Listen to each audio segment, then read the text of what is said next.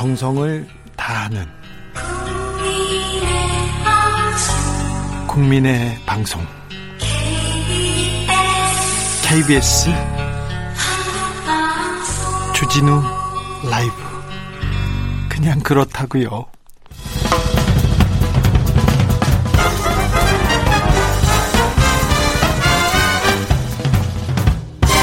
훅 인터뷰 훅 인터뷰 이어갑니다. 코로나19 상황이 장기화되면서 의료진들이 많이 지쳐 있습니다. 잘 쉬지도 못하고 그래서 마음이 아픈데요. 더 마음이 아픈 게 월급을 제대로 못 받고 있다는 그리고도 일을 한다는 사실입니다. 병상도 적고요. 적은 병상 수로 많은 환자 돌보고 있습니다. 그래서 공공병원, 공공의료 또 확충해야 된다는 목소리 계속 나오고 있는데요.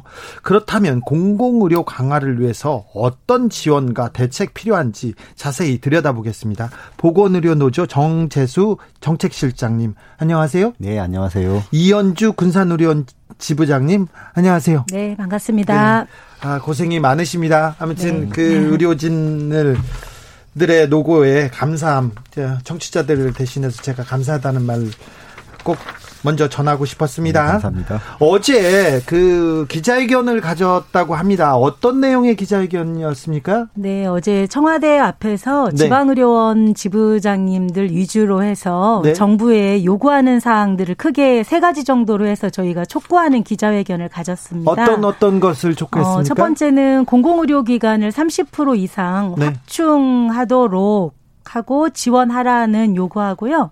두 번째는 취약계층 의료 공백이 이번에 전담병원을 맡으면서 어, 좀 발생했습니다. 네. 그래서 네. 이후에 또 이제 주기적으로 있을 이런 감염병 예방을 위해서라도 전담병원에 대한 취약계층의 의료 공백이 발생하지 않도록 그 지원하는 문제. 그리고 세 번째는 어, 전차 말씀드린 것처럼 어, 코로나 전담 병원으로 지정된 이후에 임금이 체불된 곳들이 있습니다. 아니 그런 그 지금 이 상황에서도 그렇습니까? 네, 네. 그래서 코로나 때문에 지금 의료진한테 지금 다 저희가 기대고 있는데 감사하다고 덕분이라고 말은 그렇게 네. 하고 돈을 안 줬다고요? 엄지척만하지 실질적으로 임금을 못 받고 있는 곳이 있어서 누가 안 줬어요? 보건복지부입니까? 어... 그 얘기를 정... 하려면 이제 깁니다. 네. 기, 로도 해야죠. 전차하시죠. 네. 네. 그래서 시... 충분한 손실보상 하도록 저희가 촉구하는 기자회견을 가졌었습니다. 아, 촉구해야죠. 이거 이러면 안 되죠. 의료진 덕분이라고 그렇게 말을 해놓고 돈을 안 주다니요. 그런데 공공병원 비율이 10%밖에 안 됩니까, 실장님? 2018년도 우리나라 공공의료 비중이요 전체 병상수 기준으로는 10% 네. 어, 기관수로 대비하면 5.7% 어, 8% 이렇게 됩니다. 그러면 그러면 네. 일반 민간 병원에서 다 하고 있습니까? 그렇죠. 이제 의원급을 제외하고 병원급 이상의 의료기관이 총량이 1,860개 정도가 되는데 공공병원이 이제 예. 200개 남짓 221개가 돼 있고요. 예. 병상으로 보면 전체 31만 개 정도의 병상이 있는데 이 중에 6만 2천 개 정도만 공공병상입니다. 근데 이런 전염병 이렇게 그 국가의 위기 상황이 생기면 공공병원이 네. 주요 역할을 하기 때문에 그렇죠. 어느 정도는 대비하고 있어야 된다는 뜻인가요? 그렇죠. 그러니까 단편적으로 이번에 대구의 집단 감염 사례를 보면요. 대구 지역의 집단 감염 사례들이 이제 5천 명 정도 발생을 했었잖아요. 한 번에 발생했죠. 예. 그런데 대구하고 경북 지역에 병상 수가 없는 게 아니었어요. 대구 경북 지역에 확보되어 있는 병상 수는 4만 개 정도 됩니다. 그런데 그런데도 불구하고 민간이 주로 그 예. 병상을 갖고 있다 보니까 5천 명을 수용할 수 있는 곳이 없는 거예요. 아, 그러니까 이렇게 코로나처럼 위급할 때 바로 치료를 해야 되는데 병상을 확보해야 되는데 민간 병원에서는 그렇죠. 안 내놓는군요. 그렇죠. 네. 그래서 공공병원이 있는 전국 지역으로 그 대구 경북 환자들을 이송을 하지 않았습니까? 그렇죠. 다른 그렇죠. 지역으로. 근데 네네. 민간병원을 보통 민간병원으로 있다가 이런 위급한 상황이 있으면 민간병원한테 야 내놔 이렇게 얘기하면 안 됩니까? 그 권한이 음. 없죠. 법적으로 가능하긴 한데 네. 이제 명령을 할 수 있습니다. 위급한 시기는 가능하긴 한데요. 네. 어 이제 그런 정도가 되려면 이제 상당한 위기 수준이 되어야 될 거고 또 이후에 이제 뭐 쉽지도 않은 구조죠 사실. 네. 예, 그래서 일단 구하기가. 어, 위기를 좀 대비하긴 해야 된다. 공공병원을 네. 좀 확충해야 된다는 뜻은 알겠습니다. 아까 근데 두 번째로 말씀하신 지역 의료 취약계층에 대한 의료 공백이 심화됐다. 이게 이게 무슨 말입니까? 어, 지금 저희가 이번에 코로나 19 사태 때문에 그 전체 69개 기관을 전담 병원으로 어, 그 정부에서 소개령을 내렸어요. 특별히 이제 각 지역에 있는 지방의료원들의 입원해 있는 환자를 2월 23일 날짜로 보건복지부에서 전체 다 환자를 빼고 코로나 환자를 받을 준비를 해라. 그렇게 아, 이제 명령을 내렸습니다. 아, 그러니까 또 취약계층들은 또 갈 곳이 없는 거죠. 그러니까 이번에 있던 취약계층 환자들을 다른 데로 보내야 되는 상황. 다른 데로 네. 보내야 되죠. 어떻게 했습니까? 그때? 저희 이제 군산의료원이나 다른 의료원들도 마찬가지입니다. 왜냐하면 그 지역에서 중요한 역할을 어쨌든 지방의료원들이 하고 있는데 저희 군산의료원 같은 경우는 400여 명 정도 입원 환자들을 다른 병원으로 보내야 되는 거예요. 어이, 그러면... 그런데 현실적으로 저희보다 이 의료 서비스나 진료를 못하는 곳들도 있지 않습니까? 환자를. 네. 그래서 도저히 보낼 수 없거나 아니면 또 이제 급여 환자들 같은 경우는 당장 치료비에 대한 부분들이 뭐 중증 환자 같은 경우는 대학병원이나 저희보다 더 큰 병원으로 보내줘야 되는데 비용에 대한 부분들도 있기 때문에 상당히 이제 어려움을 겪었죠. 그래서 환자들이 가겠다, 못 가겠다 그렇죠. 난리가 났었죠. 아니 나는 저 선생님하고 좀 치료 받고 있고 저 선생님이 나의 병을 잘 알고 있고 음. 저 간호사 누나가 좋은데 아 일단은 잘 지내고 있는데 저리 가라고 다른 병원으로 가라고 하면 이건 못 가겠다 이런 얘기 나올 네. 만하죠. 그래서 굉장히 많은 혼란이 있었고요. 예. 심지어는 환자분들을 다른 데로 보낼 곳이 없는 그러니까 다른 데서 치료를 제대로 할 수 없는 상황인 환자들은 그거, 그거 네, 그런 경우들이 굉장히 많았습니다. 평온한 일상님 질문인데 저도 이거 궁금했어요. 근데 유럽에는 공공병원이 네. 많습니까? 우리보다 많죠? 많죠. 근데 왜그 모양입니까? 이렇게 아. 물어봅니다. 어, 유럽이 이제 경우만 하더라도 이제 영국, 프랑스 이제 되게 이번에 되게 어렵게 겪고 있는 과정인데 네. 어, 뭐 사실은 이제 공공병원, 공공체계, 의료체계의 시스템의 붕괴가 어떻게 온 거냐면 초기 방역이 실패로 인한 예. 환자가 폭발적으로 발생하고 있는 환자들 그 초기 방역이 실패가 의료체계의 붕괴를 가져온 상황이어서 예. 저희랑은 약간 경험이 다르죠. 예. 아, OECD 중에 공공의료 비중 음. 꼴찌 압도적으로 네, 꼴찌. 그런데 코로나에서는 코로나 방역은 거의 1등. 음. 이게 거의 다 대부분 의료진들의 희생 때문에 그랬던 거라고 얘기를 음. 계속 듣고 있습니다. 그런데 정작 지방 의료원 임금 체불 문제 지금 심각해지고 있다면서요? 그렇죠. 네. 네. 이거 어떻게 이런 일이 있을 수 있어요? 왜냐하면 일단은 저희는 지방 의료원의 특징이 뭐냐면 어각 시도의 출연 기관이에요. 네. 그래서 시설 장비에 대한 지원만 하지 어 의료진들의 관리비라든지 인건비는 그 병원에서 알아서 벌어서 사용을 하게 돼 있습니다. 아니 추가 노동을 했으면 추가 비용을 네. 줘야죠. 그런데 더. 환자들을 전체 그러다 보니까 환자를 전체를 빼다 보니까 이제 수입이 없잖아요. 예? 코로나 환자만 보고 있고. 아, 네. 네. 그러면 그거에 대해서 국가에서 처음에는 전체 다 손실보상을 하겠다라고 했는데 지금 제대로 손실보상이 안 이루어지다 보니까 어 당장 이제 기존에 조금 어 자금이 있는 뭐 지방의료원들은 그걸로 충당을 하지만 네.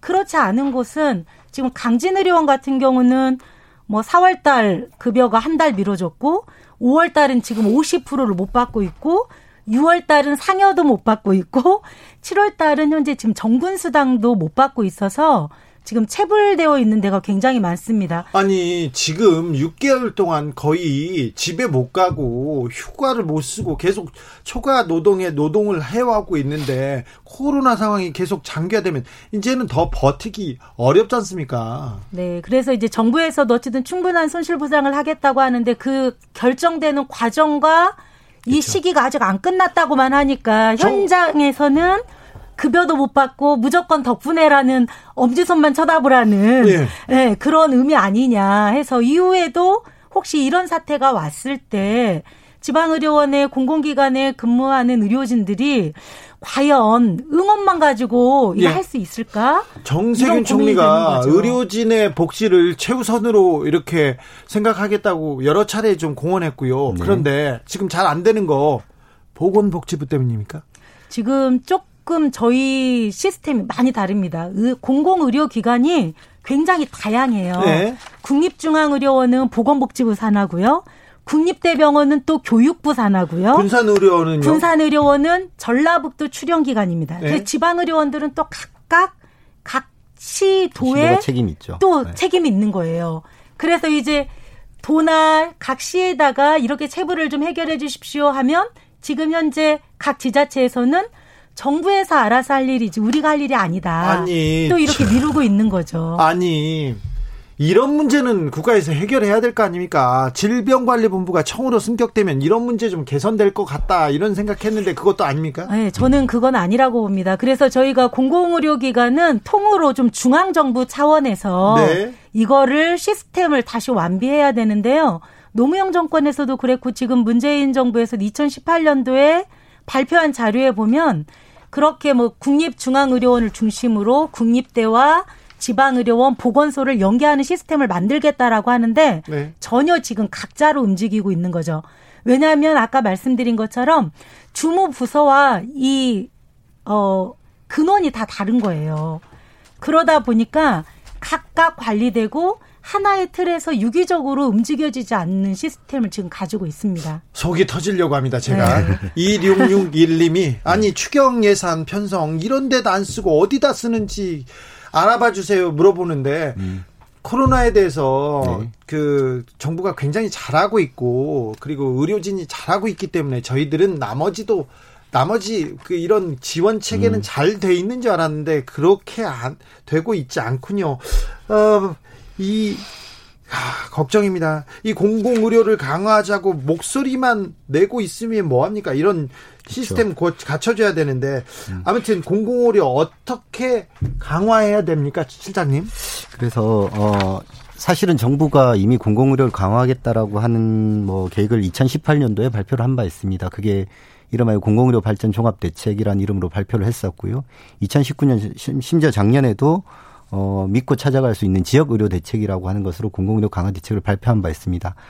어, 다만 이제 2018년도에 우리 그 정책이 발표된 지 2년이 지날 동, 2년이 지난 동안에도 사실은 변하는 게 하나도 없는 거고 구체적으로 어떻게 이행하고 얼마의 돈을 들여서 어떻게 강화하겠다는 건지에 대한 구체적인 실행 계획을 마련해 놓지 않고 있습니다. 그래서 어, 코로나 시기와 같은 이런 시기에서도 아까 얘기했던 뭐, 그, 찔끔 지원이 뭐, 현장에서 얼마나 도움될지 뭐 이런 문제들 때문에 결국 헌신했더니 헌신짝 됐다. 이런 얘기들을 뭐 스스럼 없이 하고 있는 상황이고 지금 그 지방 그 의료원에서 헌신했는데 헌신짝대다 이렇게 얘기합니까? 네. 그리고 이제 저희가 만약에 전문가들이 또 2차 대유행이 올 거라고 하는데 네. 이제 의료진들의 헌신과 봉사만 강요해서는 언제까지 그렇게 네, 저희가 할 수 없다. 강요할까요? 그래서 어, 어떤 충분한 손실 보상에 대한 부분들 특별히 이제 지방 의료원 같은 경우는 각 지자체마다 예. 재정 자립도와 또 마인들이 다르다 보니까 각각이에요, 각각. 그럼 자, 네. 군산 의료원 얘기하자고요. 네네. 그러니까 송하진 지사가 잘 안 해줍니까? 어, 지금 코로나19와 관련한 모든 대책은 네. 중앙정부에서 할 것이다라는 생각을 가지고 있습니다. 그래서 그 지방은 지역은 중앙으로 미루고 그렇죠. 중앙에서는 지방으로 그렇죠. 또 미루고 그렇죠. 지금 그런 시스템입니다. 그래서 이제 지방의료원에서도 계속 요청하는 것들이 이거는 각 지자체의 문제가 아니고 중앙정부 차원에서 지방의료원도 하나의 어, 그 중앙정부 차원에서 좀 관리를 해야 되는 거 아니냐. 네. 예. 라는 의견들이 많이 나오고 있는 거죠. 실장님, 네. 지방 의료원 중에서 좀 모범 사례, 음. 여기는 잘 돼가고 있다. 이렇게 해주세요. 그런 곳 있으면 알려주세요. 있는데요. 네. 어, 뭐, 특정 지역은 언급하지 않고 예. 모 의료원 그러니까 똑같은 지방 의료원인데 모 의료원이 이제 코로나19 사태 발생하니까 지자체에서 한 100억 정도를 미리 예. 마련해서 이 문제를 좀 해결하라 대응하라라고 했고 어, 중앙정부 이제 소개 그, 그 저기 계산급과 뭐 선지급금 활용해서 그 2차로 또 한 50억 정도 들어와서 총 150억 정도가 지자체로 지원. 그 의료원은 상당히 어쨌든 지금 열심히 잘 대응하고 있고 공교롭게도 그 지역이 상당히 코로나19 대응이 잘 되고 있는. 어느 동, 동네인지만 알려주세요. 아, 뭐 지역으로. 그냥 지역, 지역은 알려주세요. 이거 잘, 잘한 거 아닙니까? 예, 인천입니다. 인천이요? 네. 아, 인천이 잘하고 있다고 합니다. 박남춘 시장이 음. 일단 기본적으로 잘한 것 같습니다. 6663님, 아니, 이게 무슨 소리래요. 공사장도 중간 정산 해주는데 희생만 강요하고 부끄럽습니다. 저도 부끄럽습니다. 음. 어제 기자회견하고 네. 이 소리를 듣고 정부 당국자가 음. 쫓아왔습니까? 어떻게 해결해 음. 주겠다고? 어, 뭐 아직까지 특별한 얘기는 없네요. 아이고 어. 그러면 그럼 자 우리가 네. 어떻게 좀 해결해 해봐야 되겠는데 네네. 공공 의료 강화를 위해서 규모 있는 투자 계획을 먼저 마련하라 이렇게 촉구했습니다. 네네. 다 이런 그 내용 때문에 그런 거죠? 그렇죠. 뭐 이런 문제들이 가장 큰 문제들이고 특히 이제 코로나19 시기뿐만 아니라 일상적으로 이제 지방 의료원들이 예. 어, 지역에서의 필수 의료를 제공하는 지역 거점 공공병원들입니다. 그렇죠. 아까 말씀하셨던 그러니까 취약계층 이런 이제 환자를 소개했을 때 문제들이 발생하는 건데요. 굳이 이제 감염병이 문제가 아니라 하더라도 우리나라의 지금 현재 치료 가능 사망률이라고 하는데 네. 어, 예를 들면 이제 똑같은 질병에 걸렸어도 어떻게 치료받느냐에 따라서 사망률이 달라진데 이게 최대 두 배 내지 세 배까지 차이가 나고 있는. 예. 이런 문제를 해결하려면 결국 이제 좀 더 공세적이고 대규모적인 어, 의료원에 대한 투자들, 공공병에 대한 투자들이 이루어져야 된다고 보는 거죠. 우리가 코로나 시대를 살고 있잖아요. 음. 코로나를 겪었잖아요. 네. 앞으로 이런 일이 또 온다고 감염병이 음. 지금 잡히지도 않은 상황이기 때문에 대비해야죠. 음. 포근포근해님, 나 인천 사는데 가슴이 웅장해집니다. 네.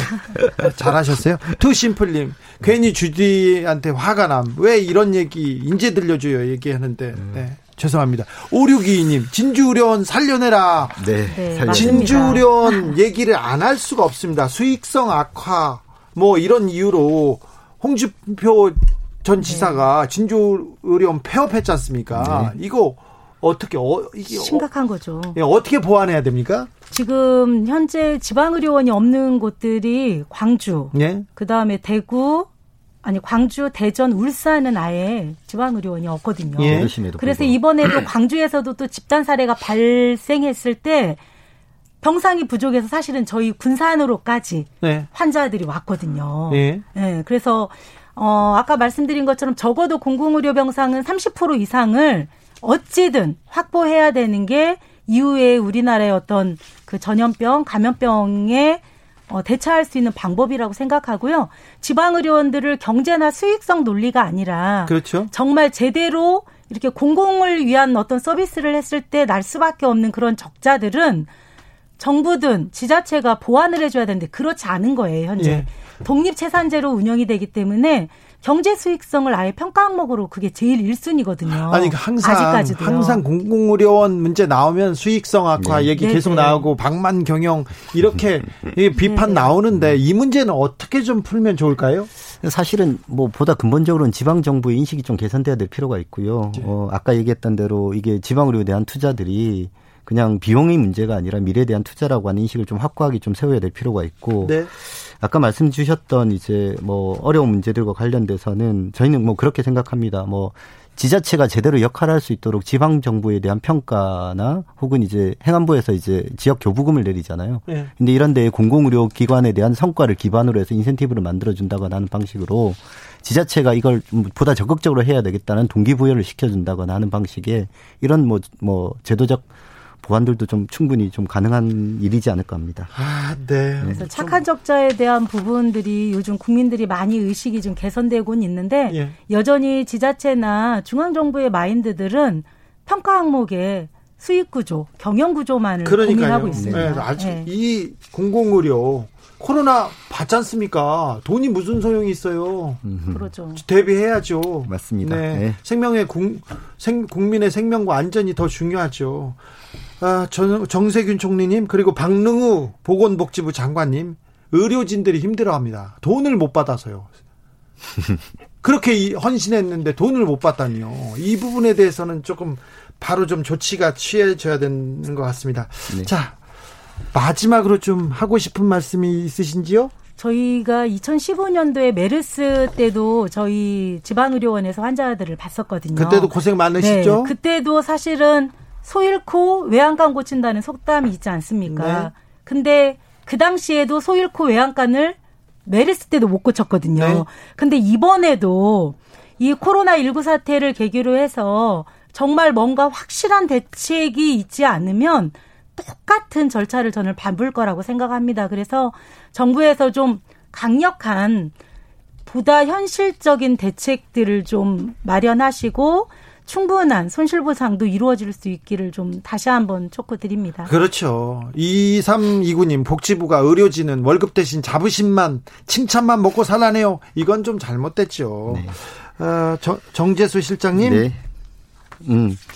뭐 저희는 그런 생각이 드는데 감염병은 결코 평등하지 않다고 생각을 합니다. 네. 어, 아시다시피 코로나19 상황에서 전 사회적으로도 보면 가장 타격을 많이 받는 분들이 또 취약계층이기도 하고요. 네. 당장 아까 의료만 보더라도 의료원에서 일, 그 입원하고 있던 취약계층들이 어려운 문제들이 계속 확인되고 있는 것 같아요. 예. 그런 만큼 어쨌든 공공의료 강화는 바로 이제 이런 취약계층을 보, 보자 그 보호하기 위한 가장 최선의 조치이다. 네. 그걸 미래에 대한 투자인 만큼 보다 더 적극적이고 좀 공세적으로 하자. 이번만큼은 네. 이런 얘기 드리고 싶습니다. 실장님 그러니까 네. 요구 사항이 세 가지 있었는데 뭐였다고요?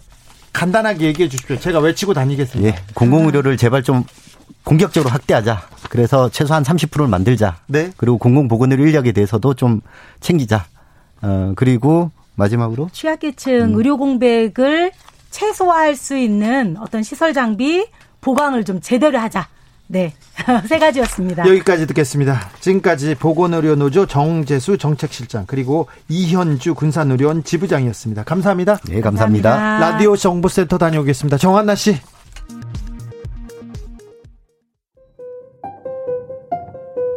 정치 피로, 사건 사고로 인한 피로, 고달픈 일상에서 오는 피로. 오늘 시사하셨습니까? 경험해 보세요. 들은 날과 안 들은 날의 차이. 여러분의 피로를 날려줄 저녁 한 끼 시사. 추진우 라이브.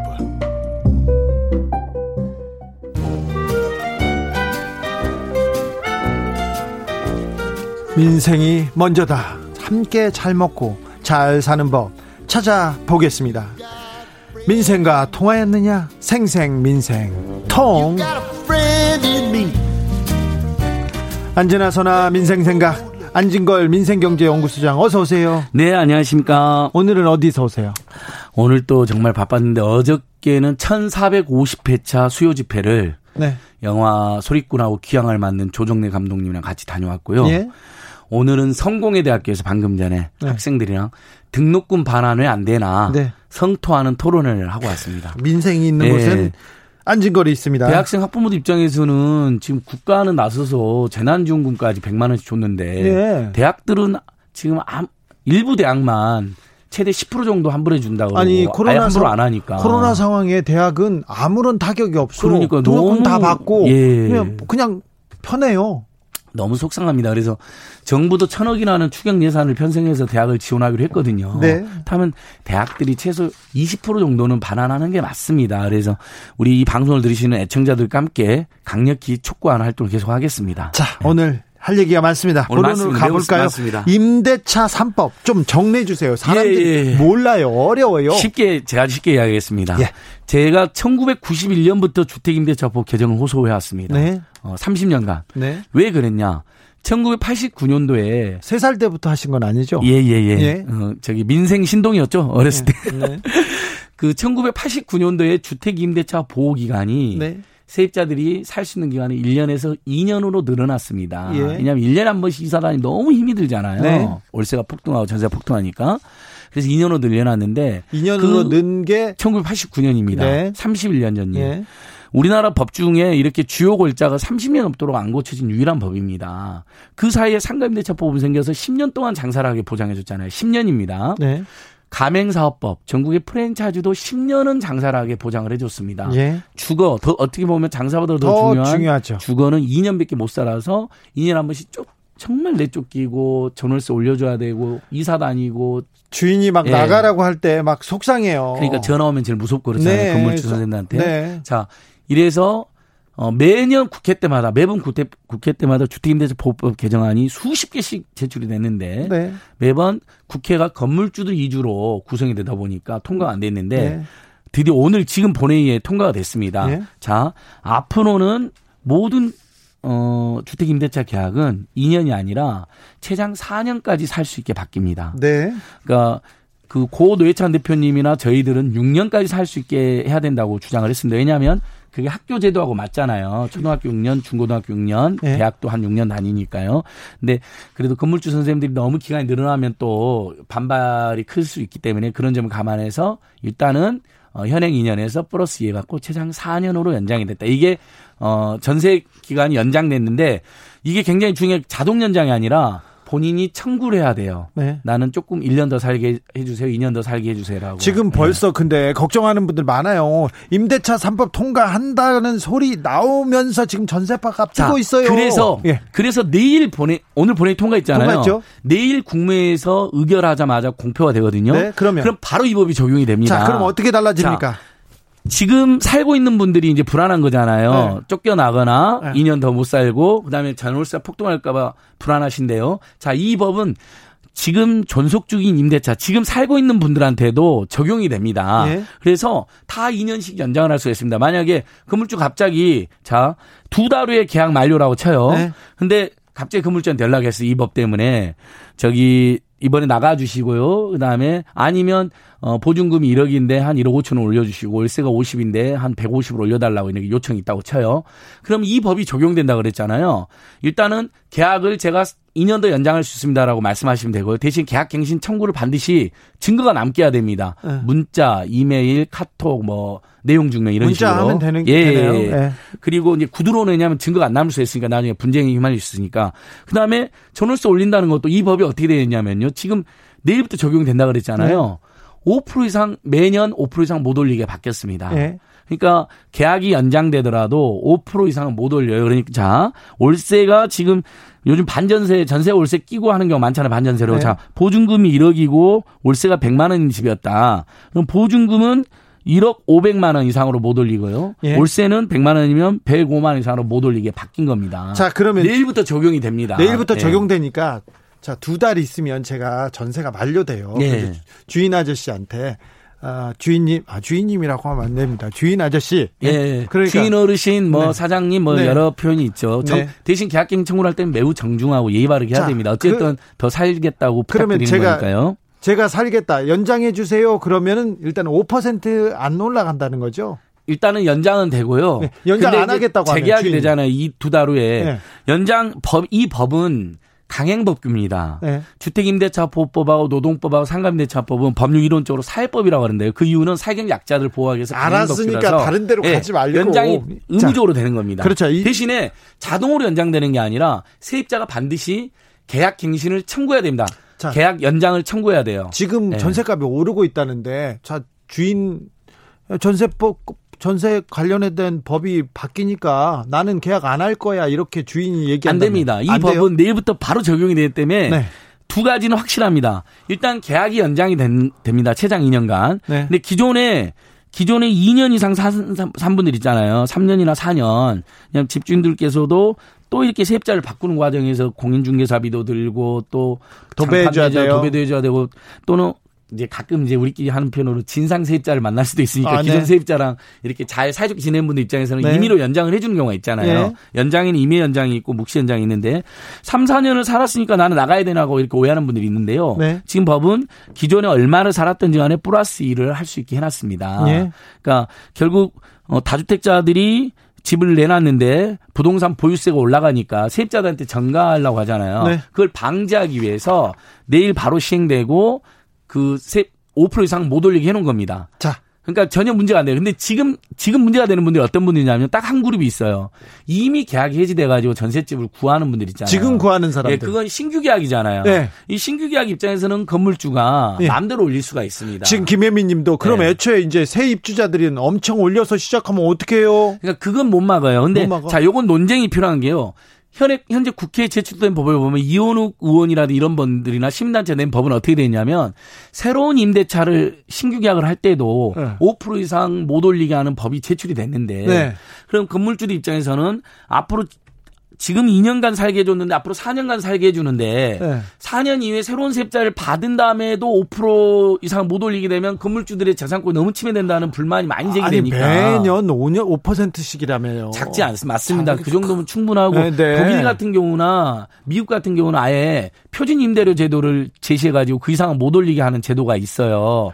또는 3년 동안 20%를 못 올리게 한다는 이런 제도가 있는데 우리는 거기까지 못 나간 거고 31년 동안 세입자들 전 국민의 45% 세입자들이 피눈물 호소해서 겨우 2년으로 늘어나고 최장 4년간 살게 해주되 그 안에만 5% 이상 못 올리게 바뀐 겁니다. 그러니까 지금 신규 계약자들은 전세 물건이 최근에 없어요. 왜? 일단은 이 법 때문에 그런 건 아닙니다. 자. 그 금리가 너무 낮으니까 자, 안지걸 소장님. 예. 하고 싶은 얘기는요. 끝나고 나서 화장실 앞에서 하세요. 그러니까요. 네. 궁금하시는 네. 정치자분들 많습니다. 질문 쏟아지고 있어서 제가 실제 질문 좀 몇 가지 척척 척척 박사 네, 다 공부해왔습니다. 네, 자, 7087님 진상 세입자와 계약 종료는 못 하나요?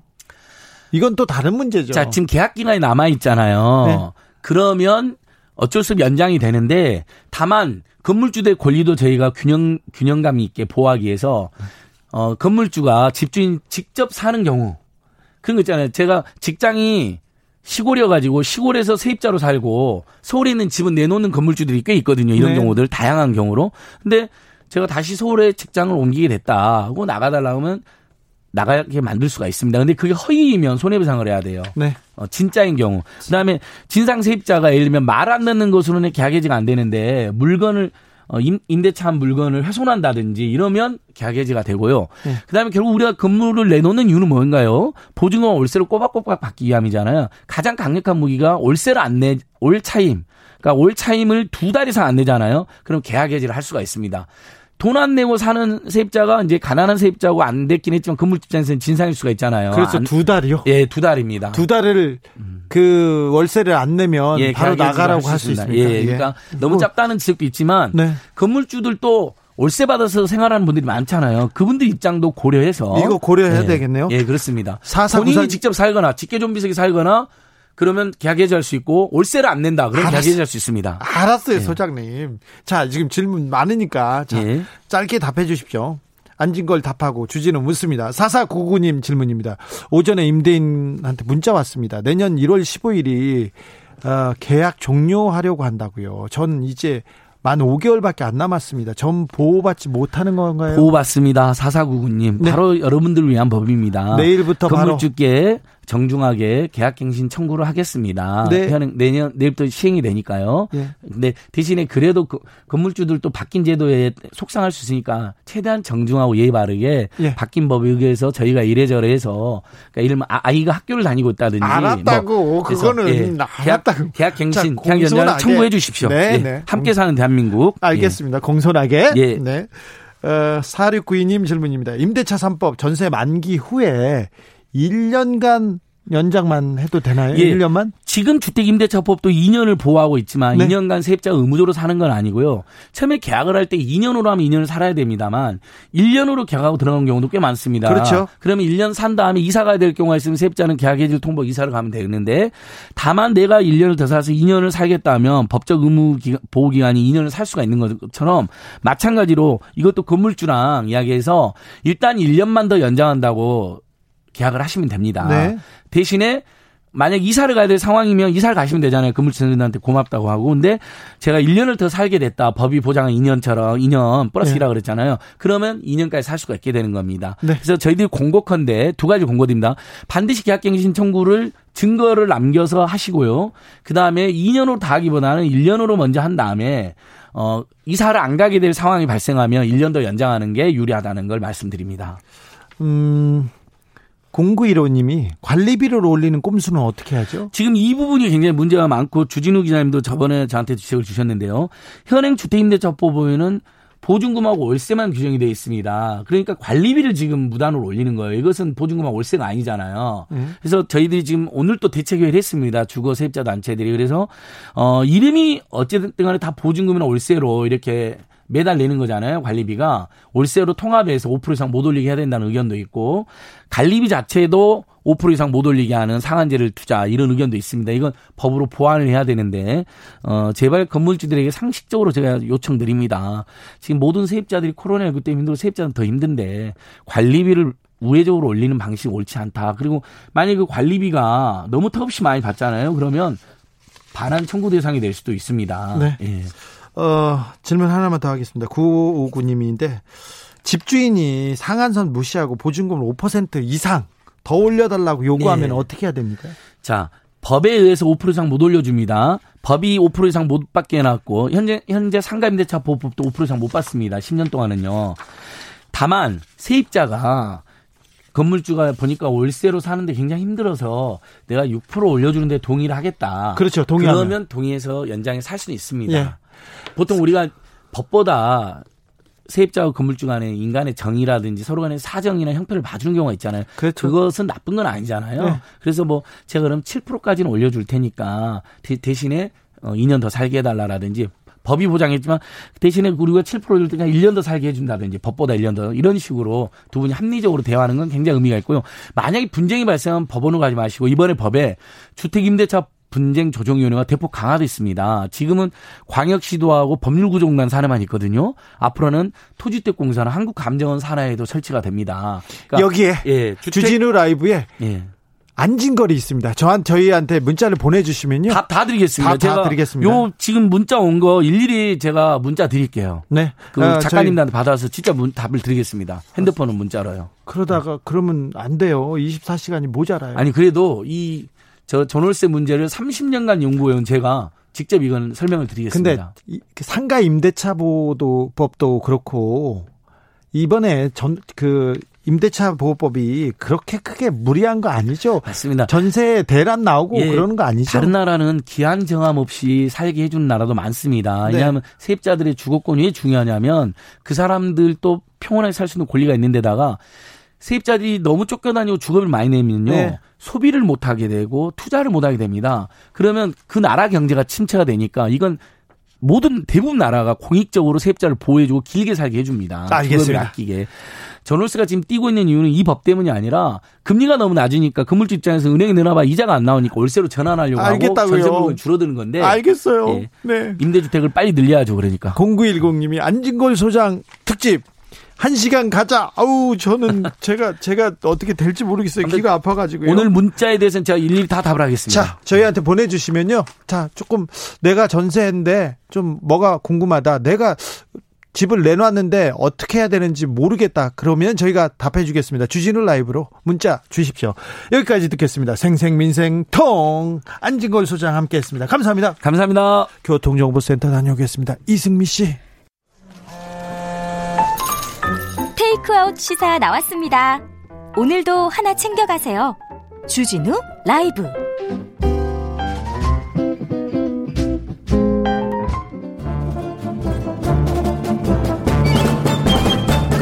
여기도 뉴스 저기도 뉴스 빡빡한 시사 뉴스 속에서 가슴이 답답할 때 네, 휴식을 드리는 시간입니다 한 주에 한 권 맛있는 책을 만난다 책의 맛 김갑수 평론가 어서 오세요 네 안녕하세요 정선태 교수님 어서 오세요 네 안녕하세요 일주일 어떻게 보내셨어요? 음. 그 텔레비전 정치 스포츠 중계 즐, 즐겁게 보면서 지냈습니다. 네. 아, 정선생도 그랬구나. 저기 청문회나 또 뭐 국회 상임위원회 회의 장면을 안 보고 싶은데 보게 되는데 네. 속이 터지는 그런 상황 체험들을 하죠. 네. 네. 어, 소설 쓰시네. 한국 소설가 협회에서 이게 이렇게 성명을 냈어요. 그래가지고 아 국민들 힘드는데 좀 큰 웃음 주셨다 이런 그 의견들도 좀 있습니다. 근데 제가 이 소설가 협회에서 얘기하기 전에 제가 먼저 이 얘기를 재밌게 하려고 했었어요. 아, 그래요? 제가 원래 얘기하려고 마음 먹었던 것은 네. 추미애 장관이 잘못하셨다. 네. 소설을 저렇게 소설이란 말을 쓰시면 좀 곤란하다. 그런데 그 말을 받아서 소설가 소설 쓰시니란 말에 화들짝 놀라는 그 야당 의원들도 너무 당황스럽다. 소설이 보면은 참 모욕감을 느낄 것이다라고 생각했어요. 교수님 근데 재미는 없습니다. 교수님 얘기하니까. 아니 근데 그런데 그런데 소설가 협회에서 이렇게 나오니까 네. 더 우스워요. 재밌잖아요. 더 우스워. 그러니까 소설이랑 용법이 많이 다른데. 아니 그 소설 쓰신 애보다도 저도 재미없는 얘기를 좀 하겠는데 이 한국의 그 공인된 사람들 정치인이나 연예인이나 정말 너무너무 말조심을 해야 되는 세상이 됐는데 이게 좀 말꼬리 잡기 때문에 그래요. 네. 말의 맥락상의 문제를 보고 맞아요. 크게 봐야 네. 되거든요. 그러면 소설 쓰시네 뭐냐면 헛소리 하시네 할 때 이 비유적으로 흔히 쓰는 사회적 통념의 언어란 말이에요. 그렇죠. 그걸 소설가 협회에서 나올 얘기도 아니고 야당도 기분이 나쁘다든가 하는 것이지 대통령 이하 뭐 국회의원들 뭐 무슨 말을 해도 일단 말의 문맥은 떠나서 덜미잡기로 나오니까 이러면 의사소통 소위 communication breakdown이라고 그러는데 의사소통이 완전히 음. 이렇게 왜곡될 수 있나 한두 가지가 아니에요. 그러게 말이에요. 소설 용법이 다른데 듣는 소설이 대단히 참담했을 것 같습니다. 아무튼 뭐 네. 소설이 좀 민망했을 거예요. 네, 네. 소설이 고생했네. 결국은 또 하필이면 또 야당 의원도 기분이 나빴나 봐요. 네. 기분 나빴나 봐요. 정민호 님이 소설 쓰시네 이거 패러디가 지금 풍년입니다. 네. 또 이걸 가지고 또 우리 우리 국민들은 해악 이 골개미 못 따라가요. 국민들은 네. 못 따라갑니다. 예. 네. 소설 쓰시네 이러면은 아 제가 소설이나 쓰는 것 같습니까? 훌륭해 보이죠. 어, 네. 그 소설가들의 그 뭐랄까요, 이 고통을 알아주셔서 고맙습니다. 이렇게 딱 받아쳤을 것 같은데. 네. 음. 나는 제일 분개했던 게 천박한 도시 얘기예요. 네. 천박한 서울이란 게 아니라 그건 누구라도 그렇게 말해야 되는 거 아니에요? 아, 내가 서울에 사니까 정말 차도 많고 사람도 많고 돈도 많고 어, 빌딩도 높아. 이거 자랑할 일입니까? 아니, 근데 돈만 따지는 서울 내가 서울 주민이면 이런 천박한 도시가 돼서는 안 된다고 얘기하는 게 맞는 아니, 거지. 근데 그 말이 뭐가 문제라고 아, 앞부터 이렇게 들여보면 되잖아요. 네. 그런데 조금 더 문화적으로 조금 음. 더 다른 그 한강 얼마나 네, 이렇게 네. 크고 아름다운 강이 없지 않습니까? 세계 도심에도 거의 유일하죠. 그렇죠. 그래서 음. 이 얘기를 조금 더, 아, 더 아름답게 더, 그 문화적으로 더 만들 수 있는 그런 내용인데, 근데 기자들이 왜 이렇게, 이렇게 그 말꼬리를 잘, 자르는지. 그러니까 주 기자님 말씀해 보시죠. 그, 네. 왜 그런지. 아, 그냥 때리고 싶어서 지금 안달이 났어요. 근데 그러지 말 법한 기자들도 그런 걸 보면 이게 그냥 클릭수의 노예예요. 자극적이고 뭔가 그 앞뒤 거두절미하고 딱 자라서 코테이션 딱 따갖고 자극시키면 조회수가 나오니까 포털에서 지금 그 조회수 노예들이 기자사의 전체를 지배하고 있는구나. 왜냐하면 개인으로서 만날 때 기자는 앞뒤 문맥 다 알고 양식이 있는 사람들이 많거든요. 이게 이런 일이 벌어져서야 돼요. 양식 없는 사람도 많아요. 어, 오늘 본론으로 좀 넘어가겠습니다. 오늘 만나볼 책은 통일부 장관을 지낸 정세현 민주평화통일 자문회의 수석 부의장의 회고록 판문점의 협상가입니다. 이 책을 고르셨습니다. 어떻게 보셨어요? 어, 이 김갑수 선생님께도 고르셨는데 네. 600페이지가 훌쩍 넘는 음. 650페이지가 넘는 책인데 금방 읽습니다. 아, 그야말로 딱 이틀 밤 샜나요? 네. 이틀 밤 샜는데 읽힙니다. 무협지보다 더, 더 재밌습니다. 저, 저 잡고 하루 만에 읽었습니다. 네. 네. 그러니까 이 통일 전문가의 심오한 남북 얘기를 보지 마시고 네. 어, 우리 할아버지나 아버지 같은 그, 그 인생 보낸 양반의 너무나 재미있는 인생살이를 보면 돼. 진짜 무지하게 그러니까 재밌습니다. 제가 조금 재미없는 식으로 정리를 하자면 개인의 삶과 역사 예. 어떻게 만나는가. 예. 그리고 어떤 이면의 이 이야기와 현실의 이 이야기, 그러니까 정, 야사와 정사가 어떻게 만나는가를 정말 풍요로운 입담으로 풀어내는 에, 이 대담집입니다. 대담집. 네. 아, 정말 재밌어요. 그리고 에, 고향이 만주에서 태어나서 오수 쪽에서 살았다 그러잖아요. 남원 오수에서 자랐다가 전주에서 북중학교를 다녔습니다. 북중학교가 굉장히 명문 중학교였는데 거기에 있다가 경기 경기고등학교로 옵니다. 네. 그냥 경기고등학교로 와서 이분이 남원 오수 그 시골 출신인데 그 약간 촌놈 소리 들으면서 어, 그렇죠. 평생 산 거죠. 그렇죠. 왜냐 경기 중학교 출신 아니니까. 그렇죠. 그래가지고 지금 전주로 가서 촌놈 소리 듣고 그 다음에 서울 와서 또 촌놈 소리 듣고 타교생이라고. 그리고는 대학교 갈 때는 사수를 하셨어요. 네. 남원 오수에서 와가지고 사수를 해서 서울대 외교학과를 갔습니다. 거기서도 이제 이제 사수생이라고. 사수생이라고 그랬고 항상 그게 마음에 있어요. 아니, 고등학교도 재수했어요. 네, 그렇죠, 맞아요. 네, 경기고등학교 재수해 들어가고 반수했죠, 반수. 반수, 네, 대학 사수하고. 근데 이뭐 편년체 기술이라고 그러잖아요. 언대기적으로 쓴 거. 네. 그러니까 이분이 1945년생인데 해방 때 나신 분인데 그때부터 지금까지의 한국사와 자기가 엮여 있는 부분들이 쫙 예. 그 인생이 한국사잖아요. 그렇죠. 그렇지.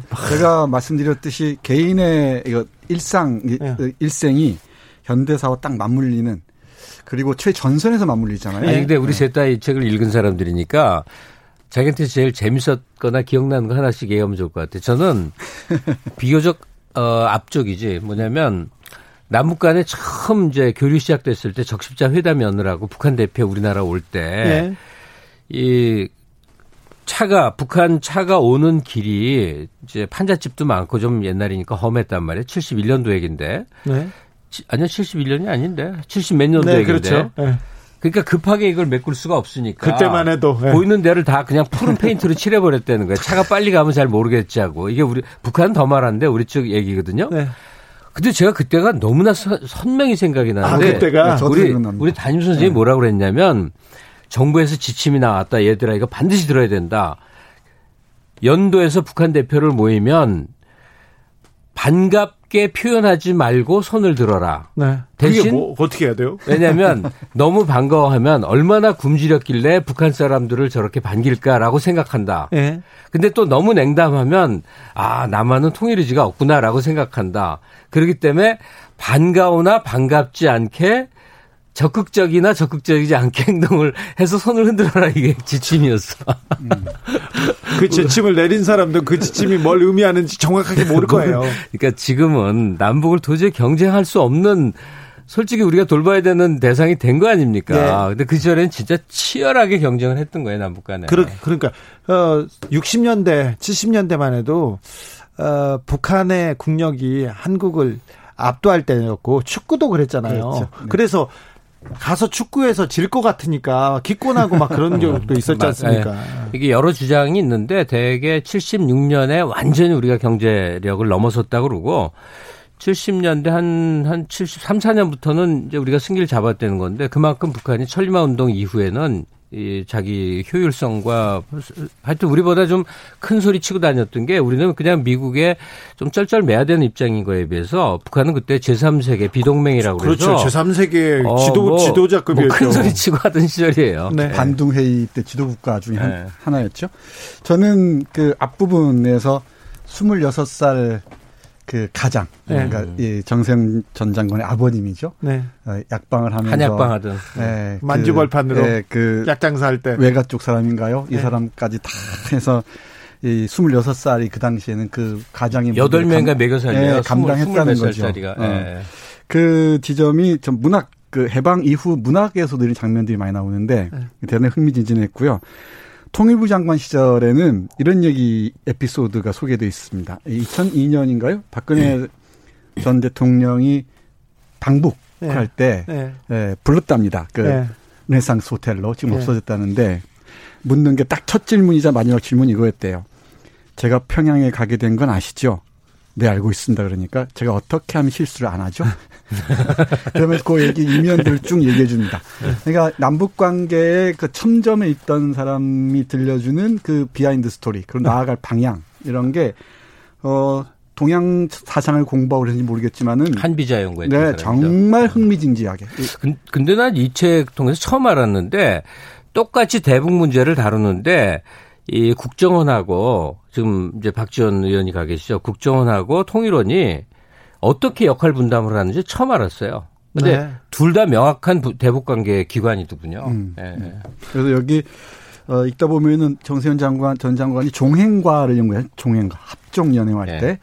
때그 전국 시대 네, 이제 네 맞습니다. 거기에 에, 그 종행의 사 종행과의 사상을 현대 이 동아시아에서 새롭게 이 구현하고 싶은 어, 생각이 있는 것 같다는 걸 확실하게 알았습니다. 네. 0779님이 남원 오수가 아니라 치즈의 고장 임실 오수면입니다. 제가 잘못 알았습니다. 맞습니다. 네. 제가 고향이 그쪽입니다. 아 그래요? 아 네. 저도 오수 친구가 있어가지고요. 네. 어 앞부분은 정말 그 현대사 그 아주 옛날 영화를 보듯 굉장히 맞아요. 재밌잖아요. 네. 그래서 넘어가는데 저는 그럼 사례 말고 어떤 부분이 가장 인상 깊었냐면요. 음.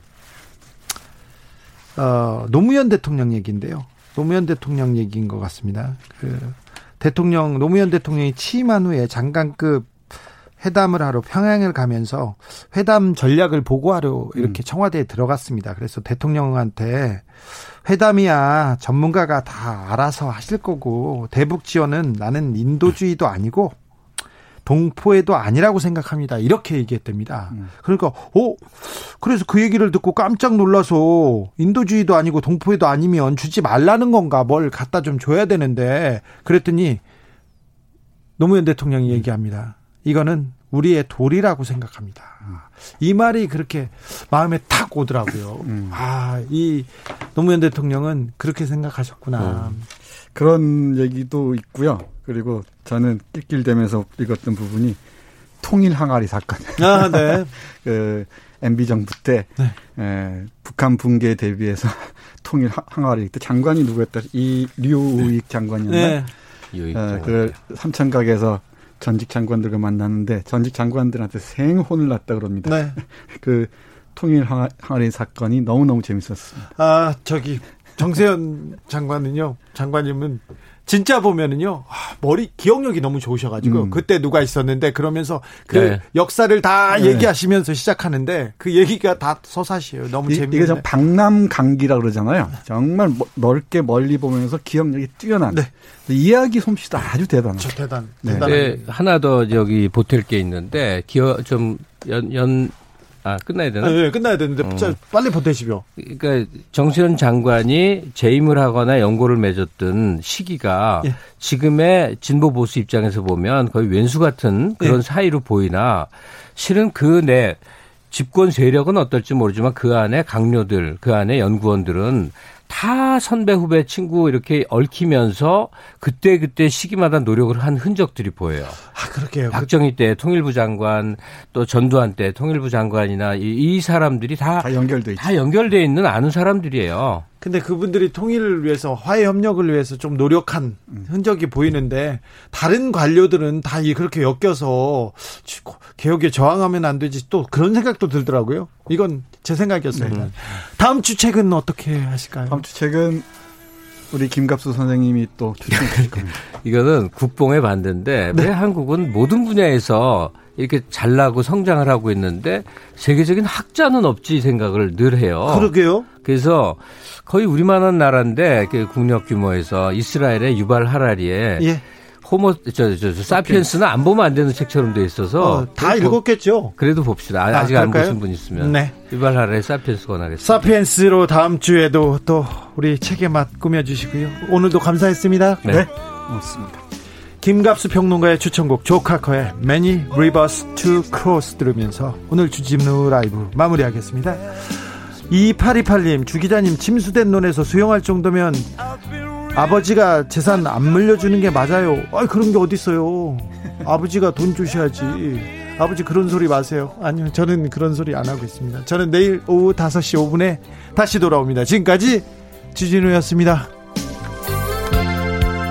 And this loneliness won't leave me alone. It's such a drag to be on your own. My woman left me, but she wouldn't see why.